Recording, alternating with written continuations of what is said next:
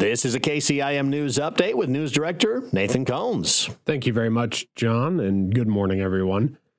February is American Heart Month, and staff at the Manning Regional Healthcare Center are encouraging patients to learn the difference between two of the most common heart issues heart attacks and cardiac arrest. Dr. Kyle Uveling, a cardiologist with the Iowa Heart Center, says a heart attack and cardiac arrest are different diagnoses with two very different treatments.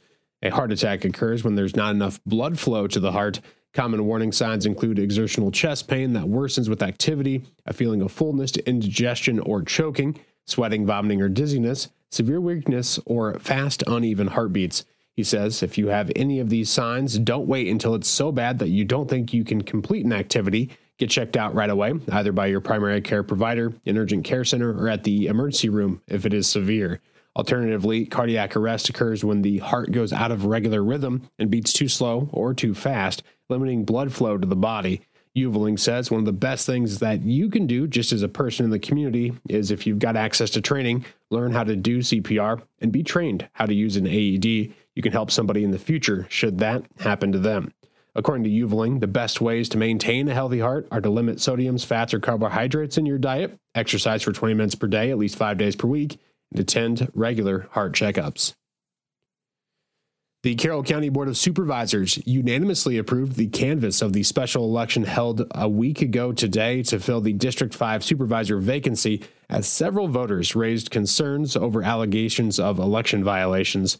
Unofficial results show Republican Cindy Scatterico defeating Democrat Tim Tracy by a 20 point margin, 601 to 396. CJ Niles and several other voters approached the board at Monday's meeting to address concerns over Scatterico serving as a poll watcher at three precincts during last week's election. I don't want to hang anybody by their, you know, fingernails or toes or anything else, but it, this does need to be out in the public. You know, if you want fair and transparent elections and you want everything to be out there, and so is there anything said to the candidate who really, you know, was in the wrong? And, and my understanding is that even if you don't know, you know, there needs to be this legal procedure. County Auditor Courtney Pyer contacted the Secretary of State's office after learning of the violation, and they directed her to forward the information to Carroll County Attorney John Werden for review. He addressed the board on Monday with his office's findings. Even if every vote in those precincts was thrown out, the winner is the same. So I see no bearing on the result of the election.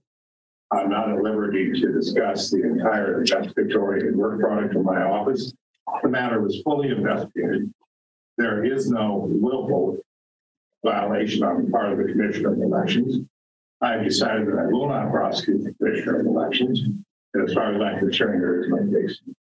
Later in the meeting, Scatterico acknowledged that she did serve as a poll worker, but it was her belief at the time that she was acting in accordance with the law. I did everything that I knew to do. And as soon as I was made aware that there was an issue, we changed course. So um, I felt that I did everything that I could do. While the violation did not appear to impact the election results, District 3 Supervisor Gene Meiners says the issue is still concerning this is too bad that this happened and it should have never happened. I think it should not ever happen again. The first time I ran for a candidate, I made myself knowledgeable in regard to what, you know, was required as an election. And I think we need to be more cognizant of what the rules and regulations are. But this should not happen, especially when we're spending $10,000 for a special election. It should never happen the board voted unanimously to approve the February 7th, 2023 election results, declaring Scatterico winner of the seat previously held by Rich Ruggles, who retired in December. Scatterico was sworn in by Magistrate Eric New on Monday and took her seat on the board as a voting member. She will fill the remainder of Ruggles' term, which expires December 31st of 2024. Video from this section of Monday's Carroll County Board of Supervisors meeting is included with this story on our website. And early Saturday morning, the Jefferson Police Department and Greene County Sheriff's Office participated in a vehicle chase that began in Jefferson. At approximately 5 a.m. Saturday, an officer with the police department attempted to pull over a 2004 Chevy Trailblazer for a malfunctioning brake light. That vehicle, driven by 28 year old Austin Ferguson of Jefferson, fled from the traffic stop. The pursuit eventually left Jefferson heading eastbound on U.S. Highway 30. The pursuit finally stopped on R Avenue, and Ferguson was taken into custody. He's being charged with eluding, a Class D felony, possession of a controlled substance, a serious misdemeanor, driving while barred, an aggravated misdemeanor, and reckless driving, a simple misdemeanor. As of yesterday afternoon, Ferguson did remain in custody at the Greene County Jail. That will wrap up your KCIM 7 o'clock news. I'm Nathan Konz reporting. Appreciate the update, Nathan. Thank you so much for that. News can be found on the website and the mobile app anytime you want it, totally free of charge. Go to 90, go to 1380kcim.com or the mobile app. Just download that in your app store by searching KCIM or Carroll Broadcasting. Either one works.